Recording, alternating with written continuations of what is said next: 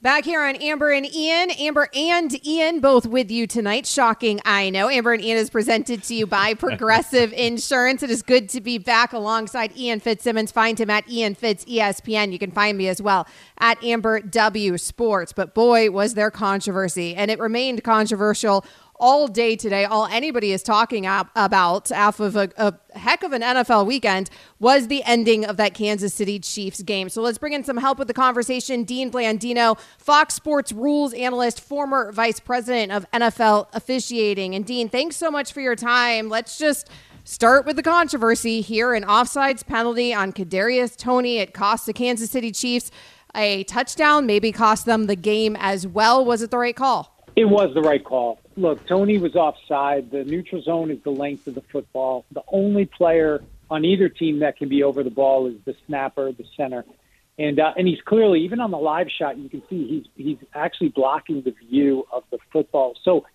it is a foul, and it's a situation. I think you have a couple of factors. It's such an incredible play and uh, a play that we may never see again. And it gets called back on an offensive offside, which is not a foul that gets called very often. I think the last time the Chiefs were involved with an offensive offside was 2004. And I think I, I think I quote heard Andy Reid say that he's never had it in any, in any game that he's been a part of. So it's it's not something that's as frequent as holding or an illegal formation, but it was a foul, and the official sees it, they, they have to call it regardless of the situation. How important is it also, Dean, that he did not check with a down judge? Yeah, that's part of it. You you're always working. The line of scrimmage officials are always working with the offensive players, especially the receivers, to check. Here's the line of scrimmage. I'm either on or off the ball, just to make sure that they're aligned properly, and that happens throughout the game. A lot of times, if it's close, you'll get a warning early in the game in a situation where it's just blatant and it's not it's not close, then you've got to throw the flag.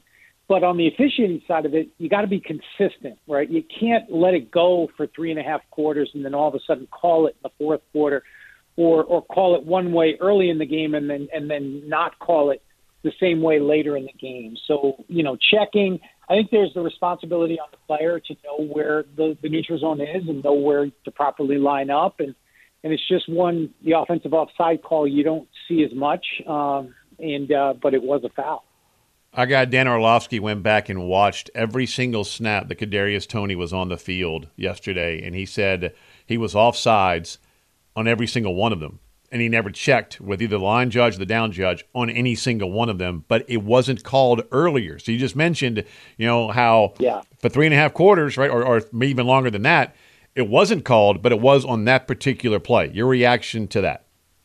Yeah, and and I haven't gone back and watched as Dan did, but here that, that's the thing, and I just mentioned consistency. Yep. So if that's true, and we're and they did not call it for three plus quarters, and then all of a sudden you call it at the end of the game, that's not right either. You you set the bar, you set the the, the standard during the game, and so the players know, okay, I've been okay all game and uh, and so I shouldn't expect to get called late in the game. So if that's the case, I don't know if that's the case. I haven't watched uh, every snap.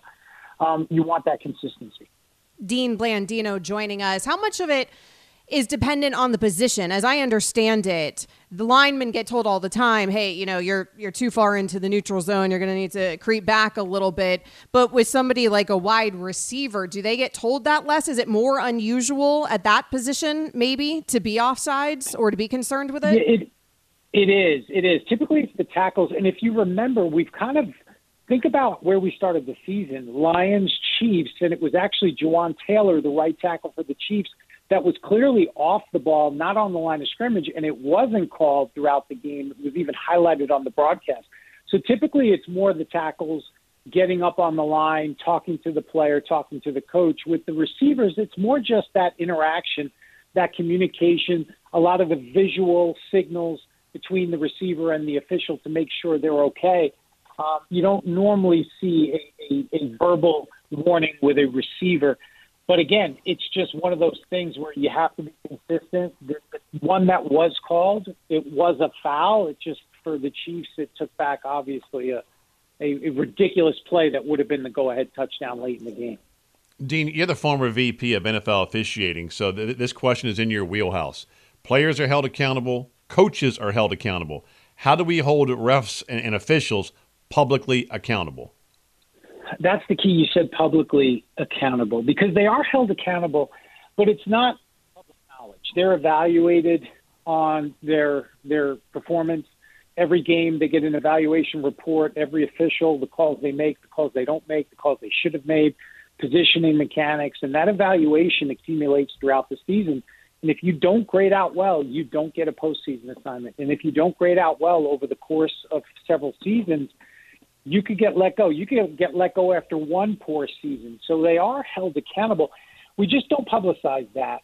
And uh, and I think that's a tough one because you do you want for the credibility um, of the of the officials to know that they're held accountable because a lot of people just think, well, they show up, they work the game, they go do some other job. That couldn't be further from the truth, but I just don't know if enough people understand that. And uh, and like I said, that does that does kind of hurt the integrity of the, the officiating staff and the department when fans and, and people that watch the game don't don't know that. Former Vice President of NFL officiating Dean Blandino joining us here on Amber and Ian. Uh, the vast majority of NFL officials, Dean, still have other jobs. I think this year alone, we've got an engineer, we've got a firefighter, a teacher, a manager of a law firm, all sorts of jobs. Is it a problem that in 2023 most NFL officials still have other jobs that they have to focus on? And should they be full time just with the NFL?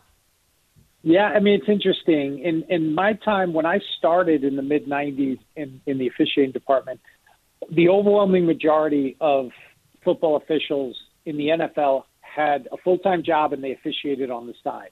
Now, with the way in in terms of the the the compensation and the importance, the technology, now almost all of them have have they officiate and they have a job on the side, and they do spend a lot of time during the week looking at film on Zoom calls, on conference calls.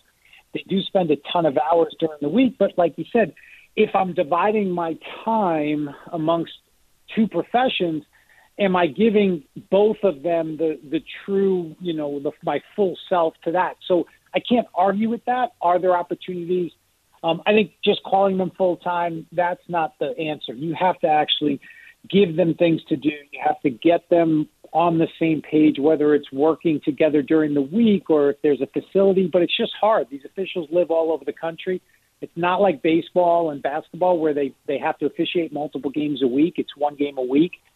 And uh, but I do think anytime you can spend more, you know, more put put in more work at your craft, you're you're going to be better at it. One of the great things about working XFL games with you last year was the transparency, especially with you in the in the replay booth. You had a camera on you for every game, and you were uh, you were mic'd, and it was transparent as to why you were or were not overturning a, a, a call. Can, why doesn't the NFL do that? Because that was one of the best aspects of the XFL last year. I really feel like the NFL has to push toward more of that. I don't know if they'll they'll ever pull the curtain completely back. Why not? But when you, I, I, it, I just think sometimes it's They've been doing it, and I'm not saying I'm not. This is a, a valid reason, but it's they've been doing it for so long, um, a certain way. There's a lot. I think that the XFL was new. You don't have that built up, that fan base yet. Uh, you don't, and sometimes it's a little bit scary to sit there and say we're going to just peel the curtain back and you're going to be able to hear everything because there's 17 different replay officials. There's a bunch of people in New York and I think the league is still guarded. And, and I'm not saying that I agree with that because I, I agree. The XFL, when you can, it eliminates any, it doesn't eliminate all controversy, but it eliminates the conspiracy theories. It eliminates that, oh, they're out to get this team or that team. You can listen and see what exactly goes into making a decision, even with the on field officials, listening to them work through a call or multiple calls. It was the first time in my career in my working with the XFL where the narrative around officiating was positive, and that that had never happened before. Dean Blandino joining us here on Amber and Ian. Dean, I want to talk about the physical component of being an NFL official. Obviously, you are officiating the best athletes in the entire world. How hard is it from a physical perspective, just quite literally keeping up with these athletes in order to get the call right? And should there be some sort of physical test that these officials have to take every year? Is there some component to the job that's like that? How much do you think that factors into missed calls, if at all? It's a big factor in terms of, like you said, the best athletes in the world, and you have to keep up. You have to be in position, and there is there is a physical test that the officials have to go through. They they have to make sure that they're prepared to start the season. When I first started in the mid '90s, the only physical requirement was that they had to walk a mile, just finish. I mean, it wasn't there wasn't even time. Wow. Oh and and so wow. yeah, it was like don't die and you're you're good. So so now now you know, and this is something when when uh, back in 2013 when when I I was in charge of the officiating department, we really tried to put some some things in place to help our officials from from a physical standpoint. We we contracted with a third party group that works with professional athletes, that works with teams, former athletic trainers, and they came in and designed a program for the officials because it's different. The movements are different than player movements, but there are things that officials have to do, and then we gave them we gave them help with diets, we gave them help with rest and recovery, and programs that they could use. And we really tried to look at okay, that turnover as officials get deeper into their careers, um, they slow down. And and so, do you have good younger officials to come in and, and to be ready to take over? There's no there's no substitute for experience, but you also need that good combination of experience and also officials that can come in and that are going to be able to keep up with the play. So it's it's definitely something that in the last 10, 10 years, 15 years has been more of a point of emphasis, and it's it's only um, gonna the importance is only going to grow because the athletes are getting faster, they're getting bigger, they're getting better, and the officials have to keep up. Go big picture, and we'll, and we'll turn you loose. Dean Blandino, former VP of NFL officiating, now with Fox Sports, also the czar of the XFL when it comes to the replay booth, joining us here on Amber and Ian on ESPN Radio. This year just seems like it's been a rough, one of the roughest years when it comes to missed calls. Uh, just yesterday, the block in the back on the Ravens punt return in overtime that was missed to win the game and maybe knock St. Louis, I mean, St. Louis, good gosh, LA, the Rams, out of the playoff contention. I mean, you know, the Derek Carr intentional grounding, the Justin Fields intentional grounding. the obvious calls that were missed, and obviously Kadarius Toney, which we've talked about a lot. What is it about this particular year that it seems to be – much more common that obvious calls are being missed. It does. It does feel different this year, and I've been through different iterations of this is the worst officiating ever, and then I've I've seen that over the last 25 years where where it comes up. It does feel like it, there's more of it. It feels like there's more talk about the officiating. There's more missed calls. I think part of that is just due to the increased scrutiny. Um, we are there's such a disconnect between how officials officiate the game live. They see it once, full speed. From their perspective, they have to make a call, and then we get to analyze and evaluate based on four or five different slow motion angles and things like that. I, I do feel that we're relying so much on technology for some things that officials should be getting right on the field that the quality is, at least in my opinion, is not where it needs to be. And and I think it's more than just noise at this point. I think we are seeing a quality of officiating that isn't as good as where it needs to be. And I think it starts with the on field and giving the officials good direction, consistent direction, and then utilizing technology, replay, those types of things to help get the the big calls right. Officials are going to make mistakes, players make mistakes, coaches make mistakes but you can't have mistakes in critical situations. And if you can use replay to help there, but also make sure we get it right initially, I think that's the goal.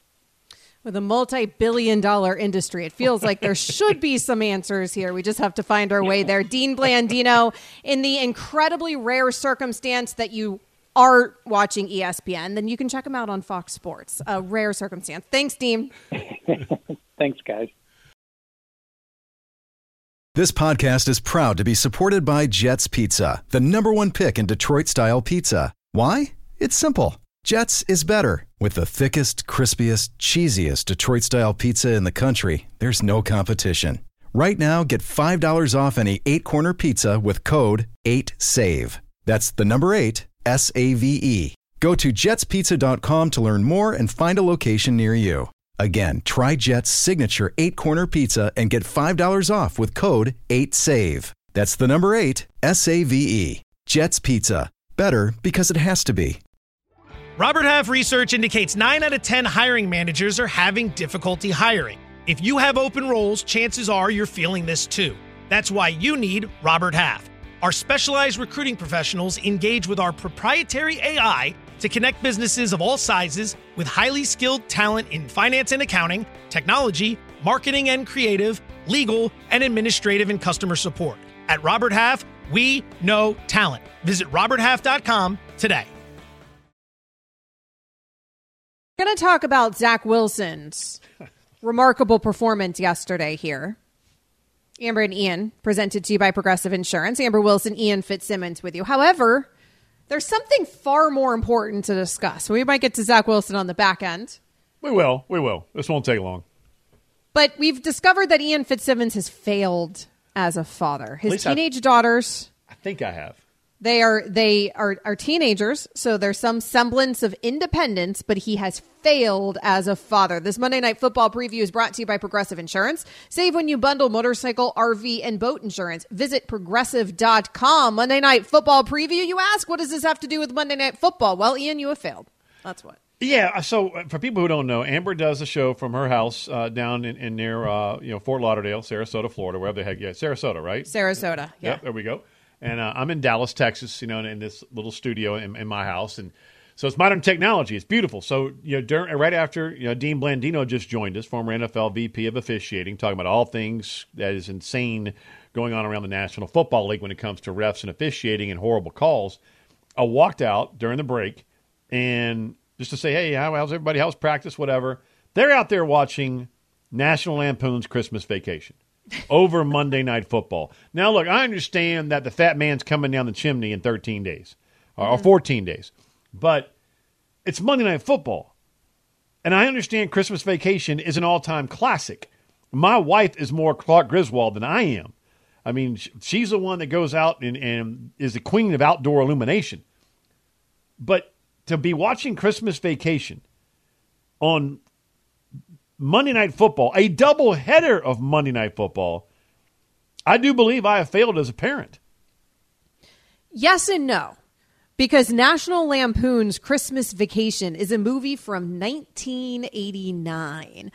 I imagine that is long before either of your daughters were ever even a twinkle in your eye. So, in one hand, you have succeeded as a parent because your daughters are watching a classic from the 80s, right? So, clearly something that they have been introduced to either by you or your Oh, wife, yeah. and it's an excellent movie. So, you've introduced them to good movie taste. Harry so, in that respect, in that respect, you have done well as a parent. On the other hand, yes, you have failed because there is a Monday Night Football double header. Doubleheader! There is nothing in this life more important than Monday Night Football. We know that in this country. I, I just, I was shocked. I mean, I, I was in awe. Now, look, my kids, I mean, look, they, they watched Top Gun well before Maverick ever came out. I mean, they, they can quote the damn entire movie. That's 1985. That's My- good parenting. My youngest, Marin, when she was five, watched Jaws and loves it. Seems a little early. But I mean, didn't phase her one bit, which is also disturbing, right? I mean, that's very disturbing. That's on her mom. Mm-hmm. But to walk out there and see this great movie on while the Monday Night Football doubleheader is also on the TV, I'm going. I'm, look, I'm Patrick Mahomes right now, whining after a missed call. That's it. Done. And it wasn't a missed call. I, I am I am the Chiefs and they are the Bills, I guess. I don't know. Or I mean because I, I think that I, I I have failed, I've lost. There you go. Uh, but the call was right. It was, in fact, the right call. Yes. It- well, oh, without a, without a doubt. I my kid is still a little young. He's only four, but every time that he wants to change the channel from football to a cartoon, I'm trying to teach him like, no, you know, like no, you're watching this. You're watching this. I have I have spent my whole life dreaming of having a son to watch football with, kid. Sit down and watch this thing. And he's like, but mommy, it doesn't They love ball. Marin on Saturday night, my youngest was wearing a Jayden for Heisman t shirt, you know, because she's a diehard mm-hmm. LSU football fan. I mean, Rowan absolutely adores the New Orleans Saints.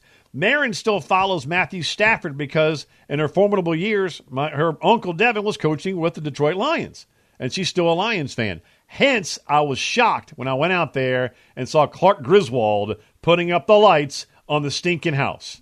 Stunned. Shocked. well, every once in a while, you have to take a break, I guess, for some Christmas cheer. Hell, but I'm guessing that they'll come back to their football roots at some point. Uh, football was life for me when I was a teenager. That's for darn sure. Failed. My kid fell asleep last night during Cowboys Eagles in my bed. Coming up next, how concerned should we be about those Philadelphia Eagles after the last couple weeks? Enjoy all your favorite sports like never before at BetMGM. Sign up using code FIRSTTAKE and receive up to $1,500 back in bonus bets if you don't win your first bet. When you register with BetMGM, you'll get instant access to a variety of parlay selection features, live betting options, and the best daily promotions in the business. And with BetMGM at your fingertips, every play and every game matter more, more than, than, ever. ever. BetMGM and GameSense remind you to gamble responsibly. See BetMGM.com for terms. This U.S. promotional offer not available in D.C. Mississippi, North Carolina, New York, Nevada, Ontario, or Puerto Rico. Gambling problem? Call 1-800-GAMBLER in the U.S. Call 877-8-HOPE-NY or text HOPE-NY 467-369 for New York. Call 1-800-NEXT-STEP in Arizona. For Massachusetts, 1-800-327-5050. For Iowa, 1-800-BETS-OFF. For Puerto Rico, 1-800-981-0023. For West Virginia, visit 1-800-GAMBLER.net. First bet offer for new customers only. Subject to eligibility requirements. Rewards are non-withdrawable bonus bets that expire in seven days. In partnership with Kansas Crossing Casino and Hotel. The Dallas Cowboys got the best of the Philadelphia Eagles last night, and frankly, it, it wasn't even very close. Amber and Ian is presented by Progressive Insurance. Save when you bundle motorcycle, RV, and boat insurance. Visit progressive.com. The song still slaps. Uh, so, Cowboys Eagles last night. It does. I, I can't. I, I was having a hard time doing that read during it because I just want to start singing it. so, the Cowboys beat the Eagles 33 13. The Eagles have gotten demolished now two weeks in a row by two very good teams, by the 49ers and by the Dallas Cowboys. The Cowboys lead the NFC East tiebreaker right now. The Eagles, the Cowboys, they have the same record. However, if the Eagles win out and they have the e- easiest remaining schedule left in the NFL, if the Eagles win out, they will end up winning the division. So it's still possible that the Eagles win the division, Ian. But it's not possible at this point that the Eagles win the narrative because I think from what we saw last night, a lot of people finally, I've been screaming it all season long, but a lot of people are finally realizing that there are cracks in the foundation of this Philadelphia team and that this Dallas team, yes, we need to see them do it in a postseason, but this Dallas team's for real. Uh, and I will touch on that in one moment. But quick update: Monday Night Football. Connor Williams, starting center for the Miami Dolphins. Amber's Miami Dolphins got his left knee rolled up on, uh, so he went into the injury tent. Liam Eichenberg comes in. Miami drives down deep into. Tennessee territory, right around the five yard line, and then a, a bad exchange from the backup center Eichenberg to Tua Tagovailoa leads to a fumble recovered by the Titans. First and 13 now after a looks like an offsides penalty uh, for Tennessee. So half the distance back to the goal. First and 13, Titans have the ball. Big, big, big, big miscue for the Miami Dolphins. Zero zero. Offensive offsides penalty. Oh my God! I thought thought those only got called against Kansas City. Crazy, James. That's what that's what I that's what I've seen. I just see the Chiefs getting, uh-huh. you know, screwed by calls all the time now. With, Con- with Connor Williams out, uh, that's something to keep an eye on with Eichenberg and, and Tua Tagovailoa with the Miami Dolphins. Now to the Cowboys, uh, where Connor Williams came from, second round draft pick out of Texas uh, to the Cowboys, and then obviously the Fish picked him up in free agency. Uh, this is a team. I agree with you. I still have to see it when that stage is grandest, but. Man, last night uh, that was that was very impressive. Just the way they absolutely manhandled them. Now we'll touch on the Philly side in a moment, but Dak Prescott is playing at a level right now that we haven't seen since maybe his first two years. I mean, he, he he's just seeing the field so well. Uh, 24 of 39 last night, 271 yards. By the way, he had three drops. So, th- so factor that in as well. Two touchdowns, no INTs. And he spread it around to good gosh, one, two, three, four, five, six, seven, nine different receivers, nine guys uh, were throwing the ball, uh, six at, had catches. I mean, it was it was impressive, and, and they ran the ball for 138 yards, averaging over four yards a carry. That's just on the offensive side. That defensive side, we know they're hunting, and man, Stephon Gilmore, Steffi is just what he did last night to AJ Brown, Amber, was just beyond impressive. He then they were mm-hmm. jawing the entire time, and Gilmore, 12 years into the league, is still getting it done, not just as an elite cover corner, but as an elite physical cover corner against a dude that size. That was a complete cowboy win. It was it was extraordinarily impressive.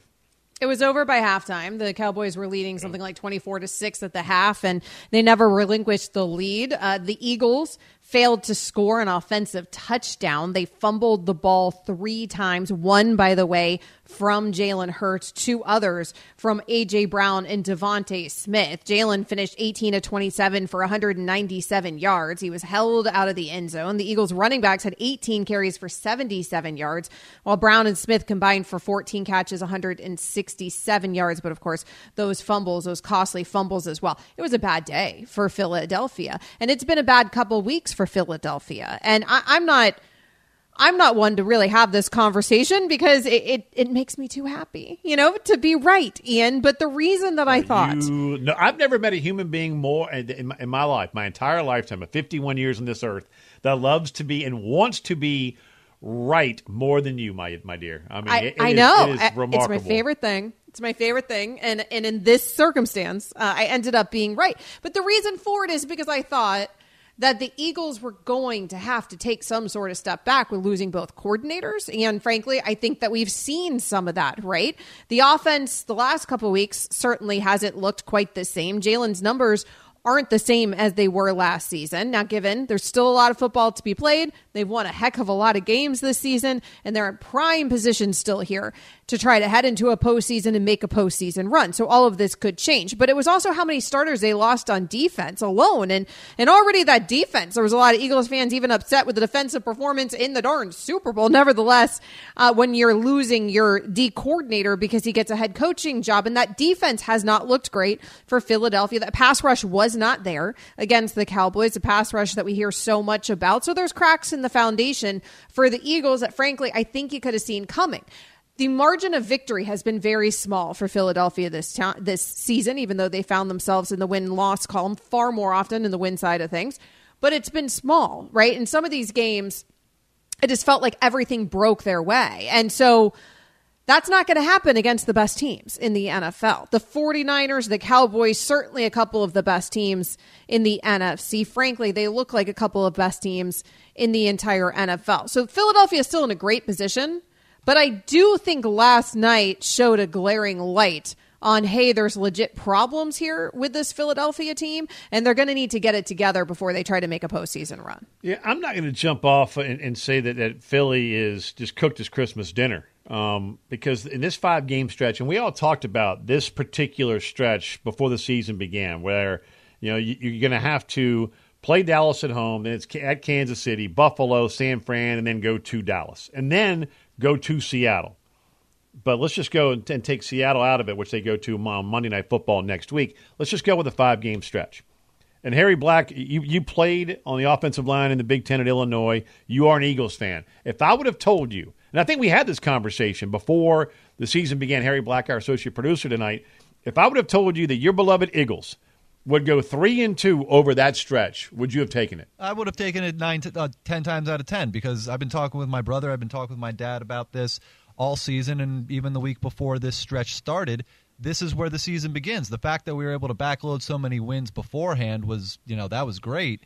But I was looking at this season at the beginning of the year thinking they're going to win 11 games and they might even have a better team, you know, this season coming in. And now I don't think that's the case. But I thought they could have a better team and win less games because of this stretch right now. And I think three games out of these five, I mean, have they looked good the last two weeks? No, they haven't looked No. good the last two weeks. But it's a long season. Stuff happens. And yeah, you, you take three out of these five ten times out of ten.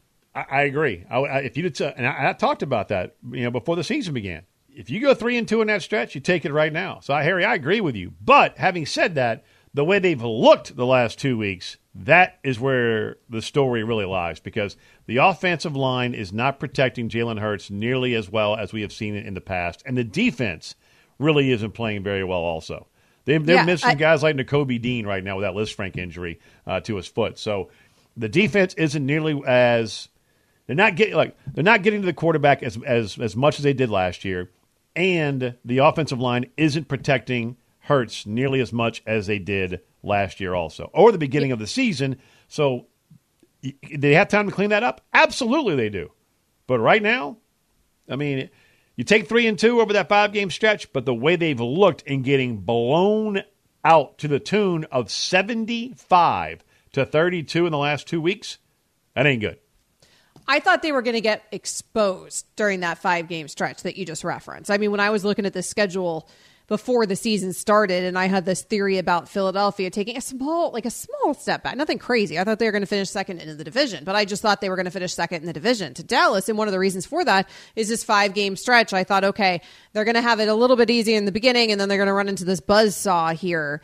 And frankly, they didn't run into the buzz saw ex- eh, eh, nearly like I expected them to until the last two weeks. So, yes, they survived it. I understand as an Eagles fan why Harry would feel encouraged by that when you're able to get out of that stretch in the way that they've been able to get out of that stretch on the right side of the win loss column. Their remaining schedule also, you've got to feel good about if you're an Eagles fan. They've got Seahawks, Giants, Cardinals, Giants once again. Again, if they win out, they end up sitting pretty in the division. And that's certainly a schedule that they can, in fact, win out. So they're not dead in the water by any means. Dallas, on the other hand, has a very tough remaining schedule because they have to face Buffalo. Then they have to be in Miami facing this Dolphins team that's playing right now on Monday Night Football. They take on the Detroit Lions and they face the Commanders to end the season. It's not going to be easy sledding for Dallas. Demarcus Lawrence. He plays for Dallas. He is a D end. And boy, was he happy, though, after that game last night and what they did to the Philadelphia Eagles. hit them in the face over and over and over and over again until they quit. And when they quit, hit them again and again and again and again. It's that- I'm glad we played that- the bleep version. oh, thank goodness. Uh, a little snafu this morning on Sports Center. A little bit. Uh, yes, we got the bleep version in there. Uh, so shout out to James and Harry for playing the right version. But uh, it's that, you know, hit him in the face and then hit him in the face again. And this is like a very tough, physical Cowboys team. They out physicaled the Eagles last season. And that's something that everyone kept saying about the Eagles last season and the Eagles in the postseason. And it's been one of those things that people want to see more of from Dallas. You're actually seeing that from Dallas this year. Yeah, I got a phone call from a, from a, a good friend of mine who happens to wager a bit, and he was mm-hmm. asking me why in the hell are the Eagles still minus two fifty to win the NFC East when we just watched them get absolutely boat raced and chicken kicked by the Dallas Cowboys. And I simply, Schedule. that was it. What you just referenced. I mean, you look at the remaining teams that Philly has to play versus the Cowboys. That it's a very simple answer. I mean, the Cowboys have one of, if not the toughest remaining schedule uh, during the dash for cash, which we are in right now. And if you don't know what that is, folks, uh, Bill Polian, the Hall of Famer, famously told us this years ago. When you see crazy numbers out there, like the Arizona Cardinals favored over, let me just throw some team out there, the Baltimore Ravens, right? Why is that? It's the holiday season. Crazy things happen in the dash for cash.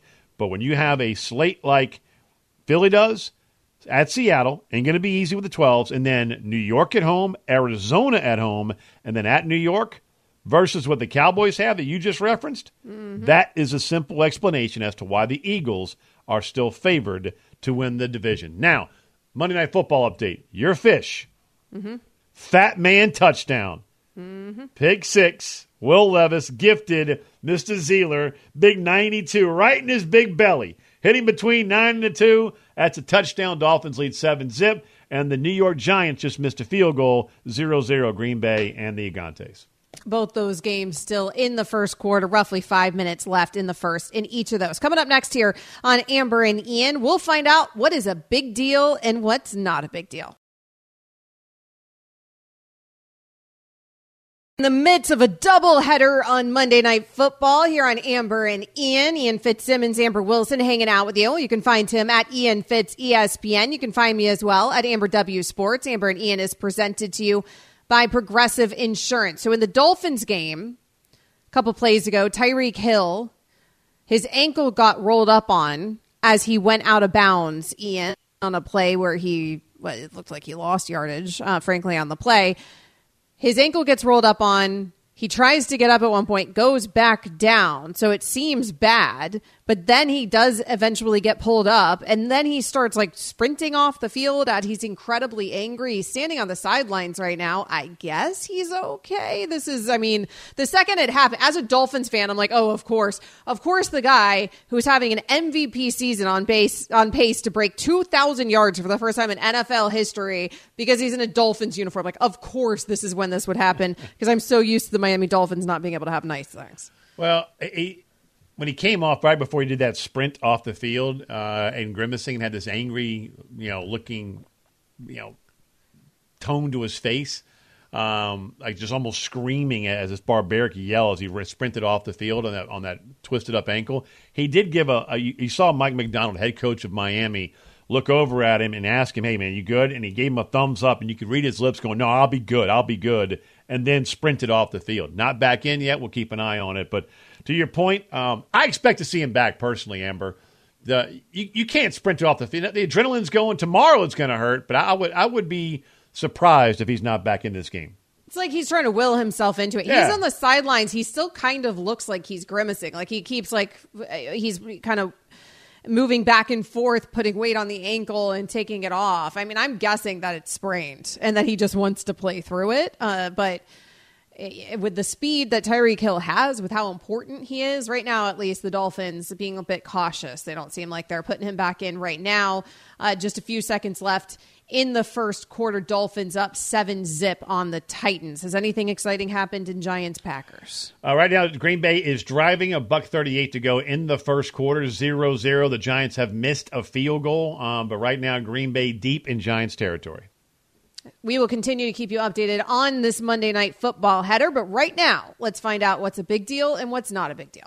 It's making headlines. Extra, extra, read all about it. But is it a big deal or not a big deal with Amber and Ian?